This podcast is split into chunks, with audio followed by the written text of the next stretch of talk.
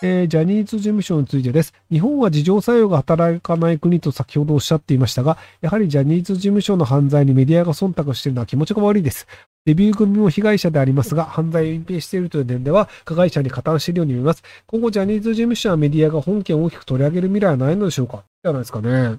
あの、オリンピックも結局その、あの、角川も含めて賄賂を配ったりとかで逮捕されてるわけじゃないですか。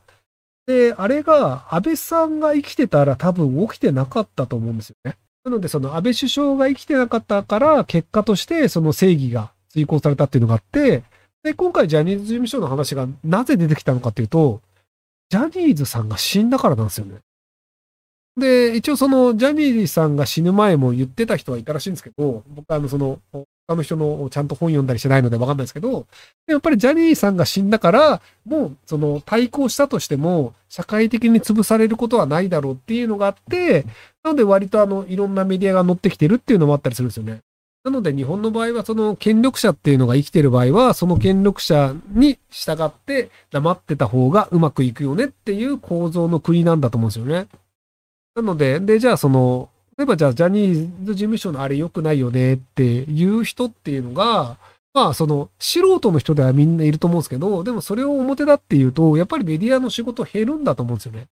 なのでそのメディアの仕事を減らしたくない人っていうのは言わない。だからその某、あの、東大を出た三浦なんとかさんも、その統一教会についてあんまり言わない方が得だよねっていうのがあって、なんかその自分から好んで現金をしたんだから、それは競馬とかパチンコと変わんないじゃないか、みたいな。で、統一協会を擁護する人がいたんですけど、やっぱりその自民党とか統一協会とかを擁護した方が仕事増えるよねっていうのはやっぱ構造上あると思うんですよ。なので、まあまあ、しょうがない。まあ、まあ、そのメディアも結局民間企業なので、テレビ局はね。なので、その、儲かる方がいいよねっていうので、そのジャニーズを敵に回さない方がいいよねっていうので、なので、そのワイドショーとかでジャニーズの話題っていうのはほとんど使われることはないと思うんですけど、いやー、だからね、なんかその、あの、僕、パチンコ違法だよねって話をちょこちょこするんですけど、あの、まあ、一応法律上はその、パチンコ屋さん自体が換金してるわけではなく、えっと、パチンコ屋さんで勝った場合に、あの、ちょっとした金の延べ棒のちっちゃいやつを渡されて、で、それをたまたま買い取る店が近くにあって買い取られてるだけなので、パチンコ屋さんが換金してるわけではないよねっていうのが、一応法律上の立て付けなんですけど、あの、どう考えても、あの、普通にパチンコに行く人は換金しに行ってて、なんで、あれ違法行為だよね違法な掛け事だよね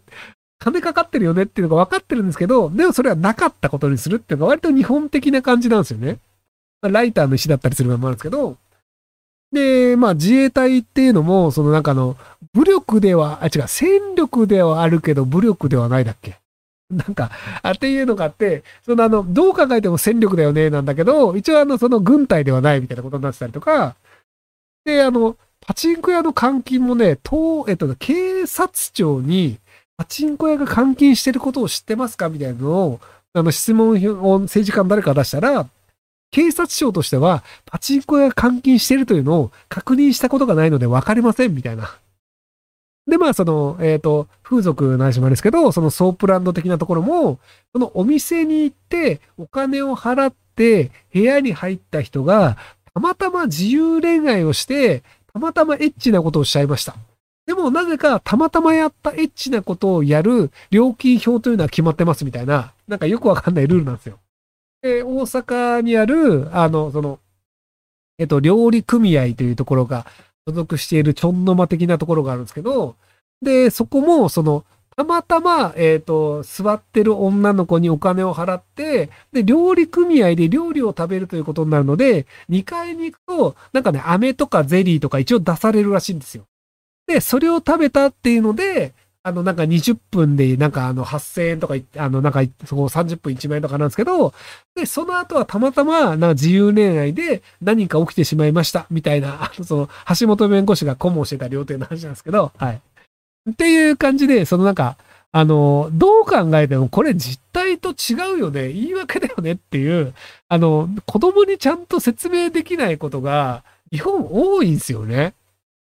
あんまり僕、それ、あの、よろしくないと僕は思うタイプなんですよ。えっと、まあなんか、そういうもんだよね、社会は。本音と建前って違うよねっていうのが、一応なんか、まあ、あの、そういう考え方もあるとは思うんですけど、僕はやっぱりその、いやいや、それ風俗やんとか、それ金払ってるんだから、それをもう、あの、人身、その要は、売買春って違法なんだから、それ違法でしょとか、っていうふうに僕は思うんですけど、なんか日本はあまりそれが、なんかあの違法だというと、あの、なんか社会のこう仕組みが分かってないとかっていうふうに言われがちなので、不思議な社会だなというふうに思ってしまうので、あの、アメリカとか、その、まあフランスとかって、ある意味子供っぽいんですよね。あの、本音とか建前とかが分かんないんですよ。要はその、いやいや、それ建前だからとか言っても、いやいやいや、だってそれもう売買収してんじゃん、してんじゃん、売買収じゃん、みたいなことをみんな言うんですよ。で、その、アメリカ、その、じゃあ、日本だとジャニーズの問題っていうのが、全然その、トラブルにならないですけど、アメリカの場合の MeToo とかも、やっぱり、いやいやいや、その、偉い映画の監督が女の子買っちゃダメでしょダメでしょいや、それ出世するためとかでもダメでしょみたいな。いや、我慢して出世したとかでも、でもダメでしょっていうので、もう、ダメなものはダメっていうのが、すごくわかりやすいんですよね。その、まあ、正義とは何かっていうのの考え方によると思うんですけど、日本の場合って正義をみんなで決めるんですよ。その、みんながこれが正しいと思ってるものは正義で、で、多数の人がいいと思ってるんだったら、それは別に悪ではないよねっていう、その多数決で正義を決めるんですよね。割とそのアメリカとか、あの、まあ、フランスの人とかで、あの、無神教の人は多いんですけど、やっぱりそのキリスト教文化があって、正しいかどうかというのは神が決めるとか、正しいかどうかというのは論理で決まるっていうので、みんなで話し合って正義って決めるものじゃないよねっていう考え方なんですよ。で、まあ、あの、ここら辺の失敗っていうのが、そのドイツの失敗が割と大きいと思うんですけど、ドイツってその民主主義の結果、ヒトラーという人をドイツの一番偉い人に選んだんですよ。で、民主主義で選んだヒトラーという人が、そのユダヤ人を虐殺するみたいなことをやったんですよね。で、で、あの当時、ドイツの中では、あれは正しい、正しい行いだったんですよ。要は法律的な手続きにのっとって、ユダヤ人をその迫害して、で、最終的にはアウスビッツという刑務所に入れて、バンバン殺しますというのを、みんなそれが正しい行為だと思ってたんですよ。で、でも、結局、正しくはないよねと。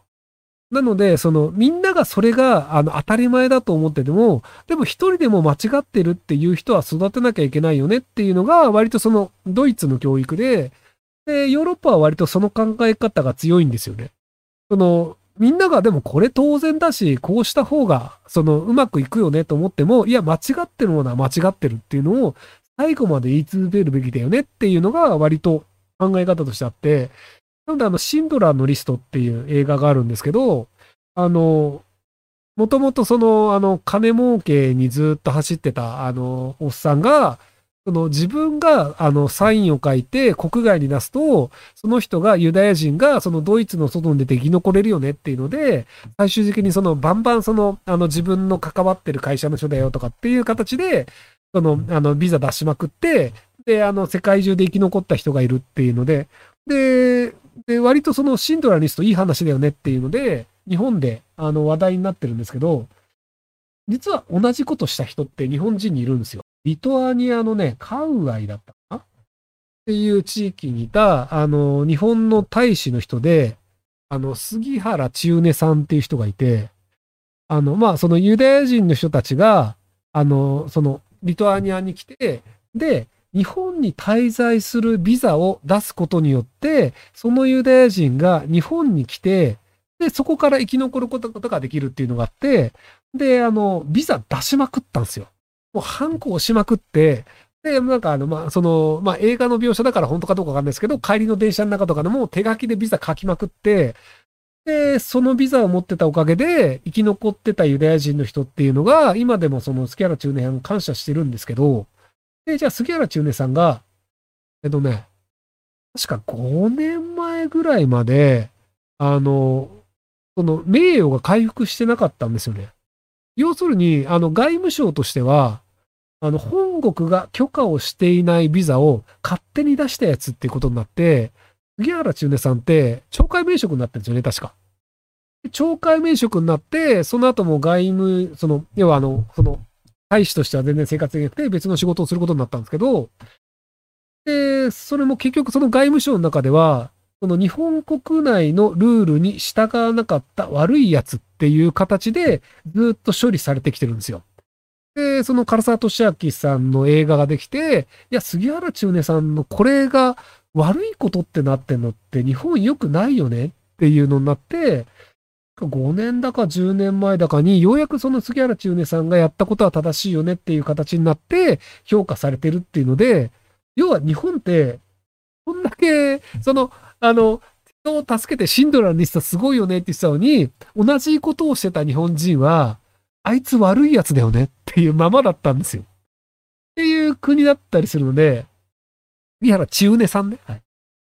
なので、なかなかその、あの、正義とは何かっていうのは、その、日本は、あの、評価されないっていう国なので、なので、その、ジャニーズの問題というのもきっと後回しになって、日本というのは、正義というのは執行されないままなんじゃないかなというふうに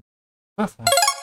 えー、高先生、親が大学編入反対、従うべき。えっと、大学の編入試験があるんだったら、とりあえず試験だけ自腹で受けちゃって、で、受かった後に行きたいですっていうので、もしダメだったら奨学金っていうのもあるので、ひとまず自分で受けてみるっていうのをやればいいんじゃないかなと思いますけど。えー、とある政党ボランティアやってるのですが、創価学会の人がスパイとして潜入し、えー、中を乱し、内部分裂させ、ボラたちの意欲を低下させています。選挙活動をさせなくするのが目的、昔からのやりやり方だそうです。うんざりです。ゆうきさん何かご存知ですか？全然知りません。あの、別に僕あの、選挙活動とか別にやったことないので、あの、詳しくはないんですよね。なので、すいません。よく知りませんで終わっちゃいます。はい。